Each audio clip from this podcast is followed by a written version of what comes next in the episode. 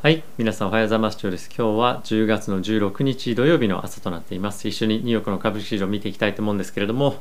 えー、昨晩はですね、米国の株式市場に関しましては、また引き続き、えー、まあ、全面高というような形で、まあ、非常にいい一日だったんではないかなと思っております。で、こちらヒートマップなんですけれども、まあ、あのもちろん赤のところもあるはあるんですけれども、まあ、全般的に非常にま好調な一日だったんではないかなと思っています。まあ、少し気になるのが、えー、昨日ですね、リテールセールス発表されてはいたんですが、そういったところを踏まえ、まあ、非常にいい数字だったんですね。にもかかわらず、え、このリテール関連の数字というところが少し、ま、弱かったりとか、あとは GAFAM の中でも、ちょっと Facebook がですね、あのここ最近の非常に、え、注目されているホイッスルブロア内部告発の件で、え、どんどんどんどん下がっていってしまっているというのは一つ、えー、どこまで下がり続けるのかこれは一つ見ていきたいポイントかと思うんですが、まあ、一応僕ポジション持っているんですけれどもちょっとどうしようかなとあの考えてます、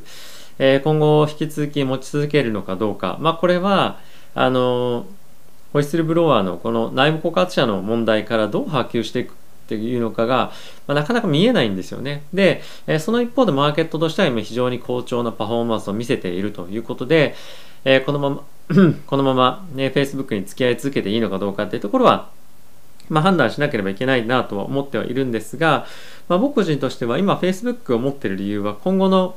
メタバースの需要だったりとかっていうところに、まあ、かけてはいるのであの今ちょっと売っちゃうともったいないかなとは思っています。まあ、あとはポジションとしてものすごくあの20%も30%もポートフォリオの中であるものではないので、まあ、継続してえー、こちら持ち続けようかなっていうのは、まあ、思ってます。今持ってるものに関してはちょっと多少ですね、何か問題があっても、えー、全体的なビジネスに大きな問題がない限りは持ち続けようかなと思ってますので、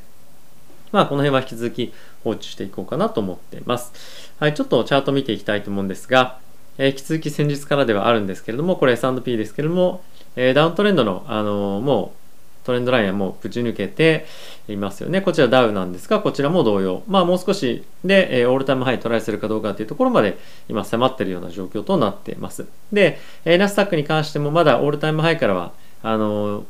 3%、4%ぐらい下がってはいるんですけれども、まだ引き続き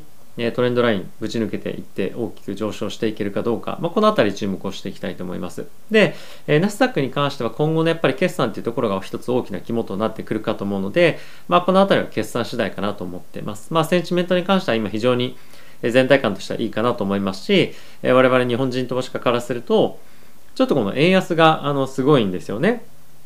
で、まあ、これっていうのはその我々として今のこの米国株投資家としては非常にいいことかと思うんですが、まあ、日本という国という観点からするとこれだけ円が売られるのかどうかっていうのは本当にいいことかっていうのは少し考えないといけないんじゃないかなと思ってます。おそらくいろいろ今後話題になってくることもあるかと思うので、え日本のある意味まあ国力ではないですが、えそういったところの、えー、まあ、状況ですね世界の各国の投資家だったりとか日本の国がどういうふうに捉えていくのか、まあ、この辺り引き続きちょっと注目をしていきたいポイントかと思っております。はい、あとはですね米国の、えー、金利ですね見ていきたいと思うんですが米国の10年債の金利がまた1.6%に向けてちょっと上昇しているような状況となっています。まあ、いずれにせよですね、ちょっとこの辺りはレンジ相場でもありますし、まあ、ここ最近あんまり金利の動きに株式市場が惑わされてないような感じは若干あるっていうのは少しありますよね。はいまあ、あとあのその一方で短期金利がものすごく今上昇していて、えー、これはやっぱり利上げをあの織り込んでいるというのが、えー、この今これ短期金利って言ってるのは2年債の金利なんですが、えー、この辺りはそのマーケットがえ利上げというところをどういうふうに織り込んでいくのかっていうのを見る上で、まあ、非常に重要なポイントかなと思ってます。その一方で、えこれだけマーケットのその米国の短期の金利が上がっている中で、えー、と株式市場としてはそんなにま気にしてないというか注目してないんですよね。で株式だけはどんどんどんどん上がっていっていると。でまあこれは別に悪いことではないんですが、えっ、とまず決算見てえー、良ければ、まあ、このまま株式市場としてはしっかりホールドして、えー、年末までいけるんじゃないかっていうような、えー、感じにはなってくるかと思います。あのまだまだダウンサイドを気にしている方もいらっしゃると思いますし非常にキャッシュ貯めた方もいらっしゃると思うんですが、まあ、あの一旦キャッシュ持っているのであればあえて、まあ、買い急ぐ必要は正直個人的にはないかなと思ってます。今後ですね、やっぱりまだまだ冬に向けて、えー、いろんな原油だったりとか、コモディティ価格の上昇というところが、まあ、来るんじゃないかなと思いますし、まあ、今実際に、えー、このクルードオイルの先物ですね、ライトクルードオイルの先物に関しては、結構やっぱりまだまだ上がってきてるっていうのもあるので、この辺りがまた、90ドル、85ドル、90ドル、100ドルとかっていうふうにいくと、マーケットは結構気にしだすと思うんですよね。なので、まあ、今、急いで動く本当にタイミングではないかなと思ってます。その一方で、え天然ガスなんですが、昨日も5%ぐらい下がっていて、まあ、結構この辺りは価格調整してきているので、えコモディティ関連全般で今上がっているというよりも、まだ増産の計画がわからないようなものだったりとか、まあ、今後どういうふうになっていくのか、もう冬に向けて需要が高まっていくんじゃないかっていうようなものに関してですね、あの、まあ、上がってってたり下がってったり、ものによって違うので、まあ、このあたり一つ注目あのすべきポイントかなと思っています。はい。ちょっと個別銘柄いくつか見たいんですけども、その前に一旦ですね、指数ちょっと見ていきたいと思います。はい。米国のダウですね、1.09%のプラス、サンドピーがプラスの0.75%、ナスダックがプラスの0.5%、ラッセル2000がマイナスの0.37%ということで、えー、まあ非常にですね、小型株ちょっと弱いですね。ちょっと前にあの小型株に資金が集中するんじゃないかみたいなことを、まあ、一瞬ポロッと言ったことがあったんですが全く逆の感じで今大型の方に資金が集まっていってるような感じですね。はい、で米国の10年債なんですが、えー、1.575というところで約6ベースポイント上昇していました。はい、で金利に関あすみません、えドル円ですねに関しても114.26というところで、まあ、継続的にどんどんどんどん上がっていってるので、まあ、この辺りはあの今からドル転してえ買いづらいなという人も結構やっぱりいるんじゃないかと思うんですよね。で、えこれが巻き戻しになる時に本当に倍速で資産が減るっていうこともあるのでこの辺りはちょっとどういうふうにマネージしていこうかっていうのは考えていかないといけないかなと思ってます。まあ、もしかするとちょっと FX とかを使ってえっと、ヘッジとかっていうのをしようかなっていうのもタイミングでによってはちょっと考えたいかなと思ってます。はい。で、えー、ちょっとですね、あの個別株行く前にビットコインのですね、ETF が承認されました。これ歴史的なあのことかと思うんですけれども、で、まあ、結果的に言うと、えー、承認されて、えー、最終的に価格どうなってたかっていうと、そんな動かなかったんですよね。今ちょっとガーンとぶち上がってますけれども、まあ、この前のタイミングで上がっていただけで、承認されたのはこの辺りのタイミングなんですけども、ちょっと上がって、まだ今下がって、まあ、横横みたいな感じで、あまり値動きにはインパクトがないような状況かと思います。え今後もこのレベル維持できるかっていうところがまず一つの注目ポイントかと思いますし、え、まあいずれにせよですねあのまだまだこれからだと思いますビットコインに関しては。で ETF への資金流入っていうところに関してもやっぱり今年そしてまた来年もっともっと入ってくるかと思うので、え、この辺り短期的に見るよりもしっかりと長期の機関投資家が資金を入れる、まあ、基盤っていうのが今整ってきているという観点からまあ見て、えー、まだまだあの可能性十分あるんじゃないかというところで見ていければなと思っています。はい。では、えー、とちょっと個別株見ていきたいんですが、昨晩ですね、結構いろいろ CNBC だったりとか見てると、テスラの注目度がかなり高いんですよね。で、テスラ少しロングタームのチャートで見てみると、まあ、このトレンドラインがあって、えっ、ー、と、昨年というか今年の年末ですかね、あの、すみません、年初ですね、つけた、えー、高値を今狙っていってるような、900ドル狙っていってるような状況と、え、なっていますと。で、えここからまだ上値行くんじゃないかっていうところではあるんですが、今マーケットで気にしてるのは、じゃあどのようにあのこのリスクを取りに行くかっていうので現物を買うのかオプションを買うのかどうなのかみたいのがやっぱりいろいろと議論になってますと。でなぜそんな議論が起こっているかっていうとやっぱり本当にここから先まだいけんのかっていうのが、まあ、心配をしていてオプションを駆使することで、まあ、アップサイドは取りに行くんだけども、まあ、同時に少しコストを、まあ、リスクを下げてあのアップサイドを取りに行くみたいな話もあったりするので、まあ、手放しにテスラいいよねとかっていうよりもやっぱりちょっと高くなってきてる予感は意識されているのかなというのは感じています。まあ、いずれにせよえ僕もテスラ一番ポートフォリオの中で大きいポジションとして持っているんですけれどもあのまあ、調整雇用がとりあえずあのずっと保有して持っていこうかなと思うのであまり短期的な値動きには僕は気にしてないなというのがあのまあ感じとしてありますと。はいまあ、あとはそうですね注目の個別株は特にあの昨日決算がありました。ちょっと後ほど見ていきますけれども、まあ、ゴールドマン・サックスだったりとかとの決算を受けて、銀行株引き続き非常に好調な動きと、えしています。ちょっと前に銀行株買ってみるのもいいかもしれませんね、みたいなことを言ってたと思うんですが、まあ、しっかりとどんどんどんどん上値を、えー、切り上げていっているというのは、まあ、一ついい、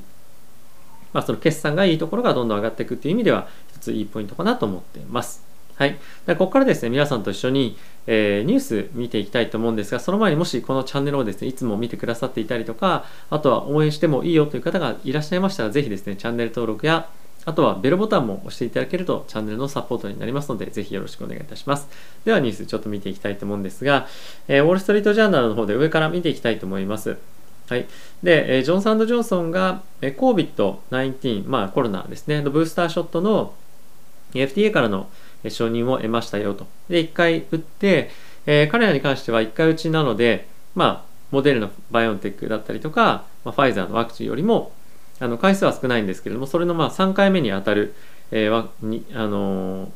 なんですか、ワクチンの接種っていうのが承認されたと。で、えー、これに関しては、まあ、2ヶ月、1回目打ってから2ヶ月後にもう一旦打つっていうのが、まあ、今回承認されたわけなんですけれども、一方で、モデルナなんですが、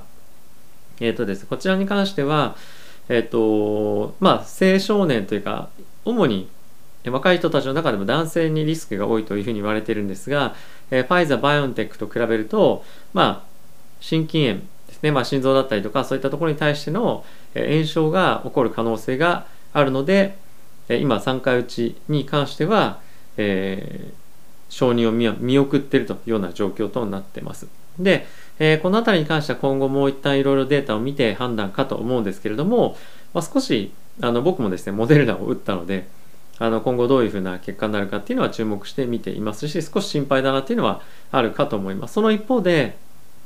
えーえっと、バイオンテック、ファイザーに関してはこういったものが出てないのでやはりそのワクチンのまあ、有効性とか安全性の観点からモデルナとファイザー、ファイザーバイオンテックで、まあ、少し違いが出ているというのは、まあ、今後の株価の動きもえ見ていきたいと思います。今日に関しては両方とも下がってはいるので、えどういうふうな影響が今後長期で出ていくのかっていうのは一つ面白いポイントかなと思っています。はい、あとはですね、昨日経済指標出ていたんですけれども、えリテールセールス、小売りですね、こちらの数字が前月比で、えー0.7%ですね。上昇してました。で、これはあの予想と同様という数字ということで、まあ、特に大きなインパクトはなかったんですけれども、まあ、この物価がどんどんどんどん上がっていっている状況の中でも、引き続き非常に旺盛な、えー、消費の需要というところがあって、まあ、このあたり非常に前向きなポジティブな、えー、状況かと思います。あとはですね、クレジットカードの支払いとかっていうところに関しても、まあ、非常に好調なようで、まあ、物価上昇があまり、あの人々の消費のまあ、意欲をですね、削ぐような今状況にはなってないというのは一つポジティブな状況かなと思っています。はい、あとはですね、ゴールドマンサックスなんですが、昨日決算出しました。え、非常に内容良かったんですけれども、まあその理由としては、もちろんトレーディングだったりとかっていうのもあるんですが、まあ M&A ですとかそういったところの、ま、非常に活況のですね、あのマーケット環境っていうのが、え、寄与していたんじゃないかなと思っています。はい、まああの、利益だったりとか、あの、すみません、プロフィットですね、利益か。に関しても60%増加、えー、売上に関しても26%の増加ということで、まあ、非常にま完璧と言ってもいいほどの決算が出ていました。まあ、これを受けて、金融株だけではなくて、まあ、市場全体大きく上昇してましたけれども、まあ、あの決算しっかりといいのがバンバンバンと続いて、マーケットとしても少しまあ、居心地がいいような感じにはなってきてるかなと思いますが、まあ、今後もっといろんな業種の決算がですね、今後どんどん出てくるかと思いますので、引き続き注目をしていきたいと思っております。はい。あとはですね、え米国の方で、えー、まあ、飛行機を通じての入国に関して、えワクチンの、ま接種した証明書を持っていれば入国できますよということが、まあ、新たにえ発表されてました。ま、これはですね、非常にヨーロッパの方からの、ま要請が高かったということで、え、ま、決断をしたということなんですが、まあ、やはり、まワクチンしていれば、まあ、アメリカの国民の方もそんなに問題ないよねという感じで、えー、普段生活されていると思うので、まあ、同じような、え境遇に例えばまあいるというか、しっかりワクチン打っていれば、まあ、観光に来ても大丈夫ですよということもあって今後、まあ、これがどれぐらいインパクトあるか分かりませんが結構その旅行への行き来行き来っていうのも増えてくるかと思います。おそらくビジネスという観点からでは出張とかっていうのはそんなに多くならないかと思うんですけれども旅行という観点からだとまあ、あのお互いにお互いの国を行き来するという観点で結構増えたりするんじゃないかなと思っています。ただし、まあ、その一方で日本もそうですがやはり PCR の検査とかっていうのが必要になっていたりとか、えー、まあ、ありますので、まあ、そのあたりはあのどれぐらい今後規制とか緩和規制が緩和していくかというところにもよると思いますが、えーとまあ、やはり、まあ、エアランでエアラインであったりとか、まあ、一般のその、まあ、小売だったりとか、まあ、小売というかなんていうか消費関連のものに関しては前向きなニュースかと思いますので、えこの辺り注目していきたいと思います。はい、あとはですね、えーとまあ、中国なんですけれども、えー、まあ、政府からオフィシャルに正式に、えー、このチャイナ中国のエバーグランデに関しては、まあ、しっかりと対処していくかつ、えリスクに関してはそんなに多くないですよということが発表されていました。まあ、どういう観点から言ってるかというと、銀行がこのエバーグランデに対して貸付がものすごく多いんじゃないかっていうのがやっぱり心配されているんですが、まあ、額としては大きいんですけれども、まあ、一つ一つの銀行という単位から見てみると、まあ、リスクがかなり少ない、小さい額しか貸していませんというところと、あとはですね、このエバーグランデ中国恒大から買ってる、まあ、家を買ってる人々に対しては、中国恒大の今持ってるアセットをですね、バンバンバンバン売ってキャッシュを作って、しっかりと最終的に、まあ、住宅ですよね、を届けられるように、今準備をしているので心配しないでくださいというようなことも発表されてました。まあ、あのもちろん住宅市場としては非常にあの今後好ましい状況ではないかと思うんですけれども、まあ、住宅の引き渡しだったりとかに関して非常に国民がですねあの混乱パニックに陥ってるっていうような話も出ていたので、まあ、その辺りに関しては一つ沈静化していくということで、え安心感出てきてるんじゃないかなと思っております。はい、あとはですね、さっきもちょっと触れたんですが、テスラですね、あのこのマイケル・バーリーさんというですね、非常に有名な投資家で、かなりあの予想が当たる方がいらっしゃ いらっしゃるんですが、まあ、彼がですね、常々テスラに関してはあの高すぎると、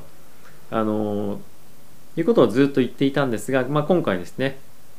えテスラに関しては、まあ、もう、あのまあ、空売りだったり、プットオプションのポジションは持ってないよと。まあ、あれは短期の、え、トレードだったので、まあ、そんなに大きなポジション持ってないし、まあ、今、そういった方向性ではもう見てませんということが発表されていたので、まあ、いかにテスラが、あの、なんていうんですかね、あの投資家の予想を裏切って、予想以上にパフォーマンスをま出してるかっていうところも、こういったところにも反映されてるかと、まあ、思っております。まあ、あとはですね、他にもいろいろとニュースあるんですが、まあ、やっぱり今一番注目されてるのがやっぱりビットコインの ETF が、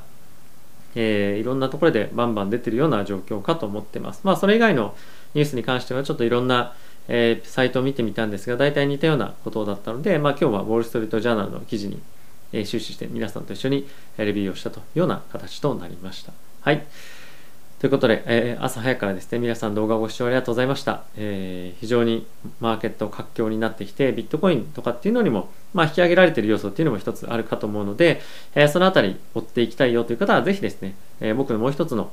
えチャンネルですね、え仮想通貨チャンネル見ていただければと思ってます。概要欄の方にもリンクありますので、えー、ぜひチェックしていただけたらと思います。はい。ということで、え、皆さん動画ご視聴ありがとうございました。良い週末をお過ごしください。また次回の動画でお会いしましょう。さよなら。